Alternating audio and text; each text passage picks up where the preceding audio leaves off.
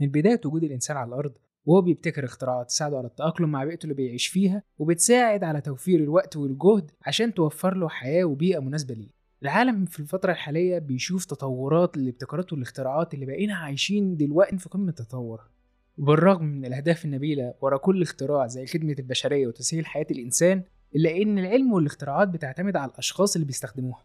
فهي سلاح ذو حدين وفي بعض الاختراعات اللي حولها الإنسان من وسيلة للبناء لوسيلة هدم ودمار بتعاني منها البشرية كلها واللي أشهرها اختراع ألفريد نوبل للديناميت اللي كان الهدف منه مساعدة شركات البناء والمناجم في حفر وتفتيت كتل الجبال بسرعة وسهولة إلا إن الدول شافت إن الديناميت ليه استخدام تاني خالص وقررت تستخدمه في قتل الأعداء في الحروب والمعارك ويجي هنا السؤال المهم هل في اختراعات تانية اتصنعت لهدف معين وإحنا بنستخدمها دلوقتي لغرض تاني خالص؟ وهل مشكلة الاختراعات دي في صنعها ولا في طريقة استخدام البشر ليها؟ يعني هل الآلة هي اللي بتحدد استخدام البشر ولا البشر هم اللي بيتحكموا في استخدام الآلة؟ كوباية القهوة بتاعت كل مرة وخليك معايا. وخلينا نتكلم أكتر عن اختراعات غيرت تاريخ البشرية اتصنعت لهدف وتم استخدامها لهدف تاني خالص. أنا أحمد طه وأنت بتسمع الخلاصة.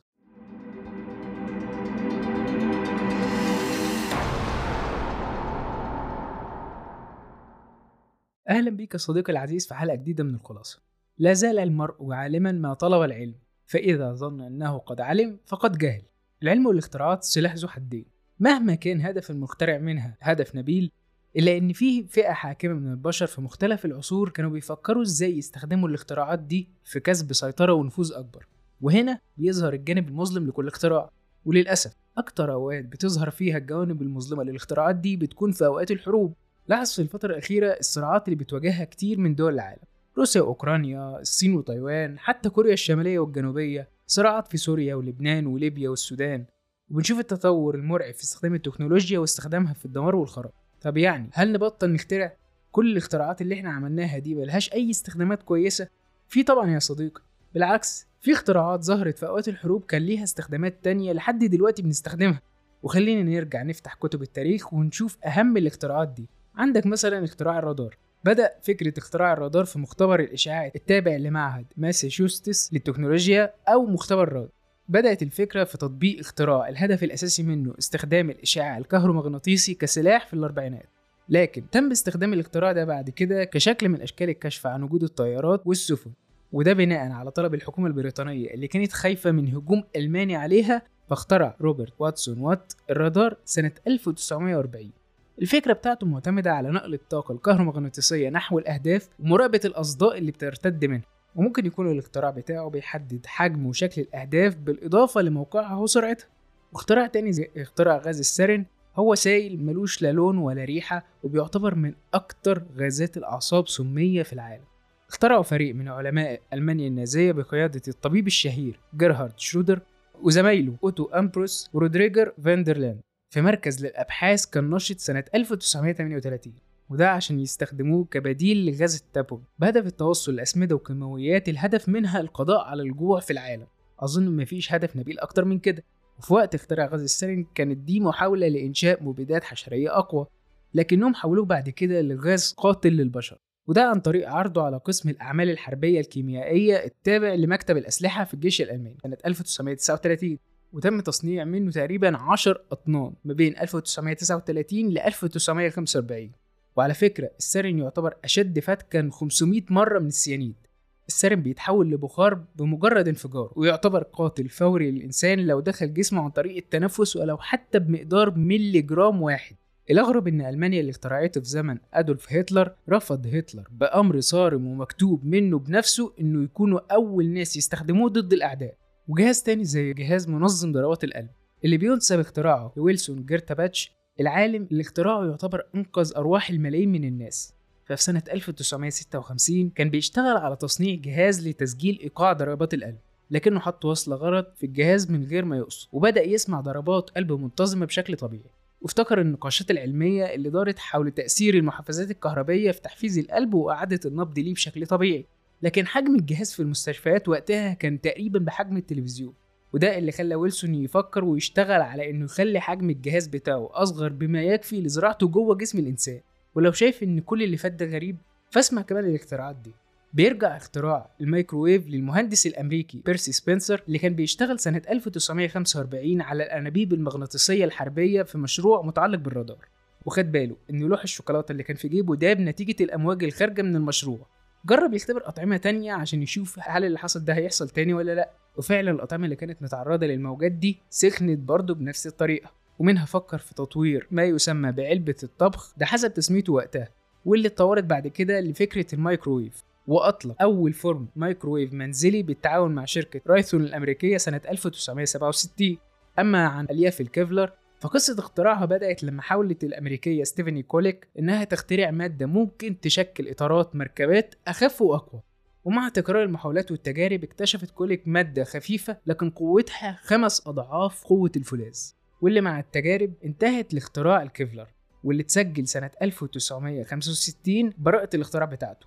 الألياف دي أنقذت عدد لا يحصى من الأرواح من وقت اختراعها. فبيتم استخدامها لحد النهارده في السترات المضادة للرصاص ومعدات أمنية وعسكرية وصناعة الجسور المعلقة والكابلات وغيرها. أما مثلا الاختراع زي المكانس الكهربائية الصغيرة اللي إحنا بنستخدمها في تنظيف العربيات أو حتى بنستخدمها في تنظيف الأوض الصغيرة المكنسة الصغيرة دي ترجع فكرة تصميمها لناسا كجزء من مهمة أبولو بهدف استخراج عينات من سطح القمر. لكن مع تطور الأبحاث المشتركة بين ناسا والشركات الصناعية الكبيرة ظهر تصميم لمكنسة كهربائية تجارية لاسلكيه في السبعينات وكانت بتحمل اسم داست باستر ودلوقتي المكنسة دي منتشرة.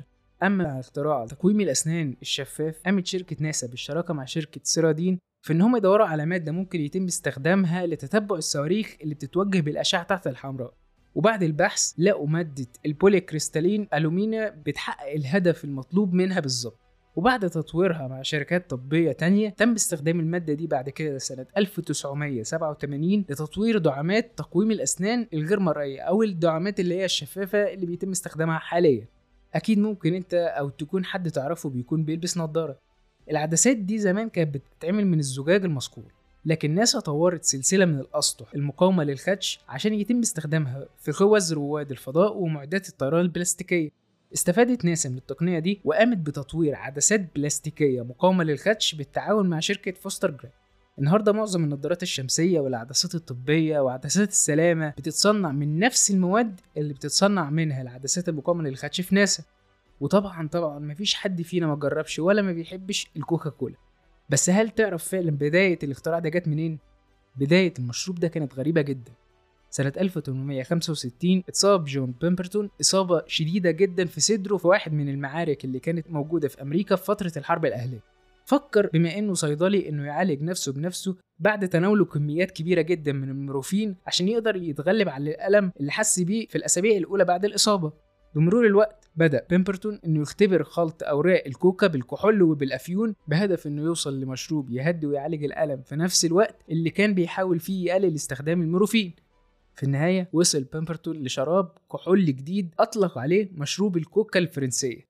وبعد كده بكذا سنة بدأ بيمبرتون بمساعدة صديق لي متخصص برضه في الأدوية إنه يحاول يوصل لأفضل وصفة ممكنة للمشروب ده بهدف إنه يعالج آلام المرضى في فترات النقاهة. ودي كانت الفكرة الأساسية منه. وكانت أفضل وصفة للمشروب ده بعد ما حطوا بالغلط الوصفة في ماء مكربن وده اللي خلى المشروب طعمه رائع. هنا قرر بيمبرتون اعتماد الماء المكربن في خلطته اللي مخلوطة بالكحول وتقديمه كمشروب ترفيهي للعامة بدل ما يتم تقديمه كمشروب لعلاج آلام المرضى.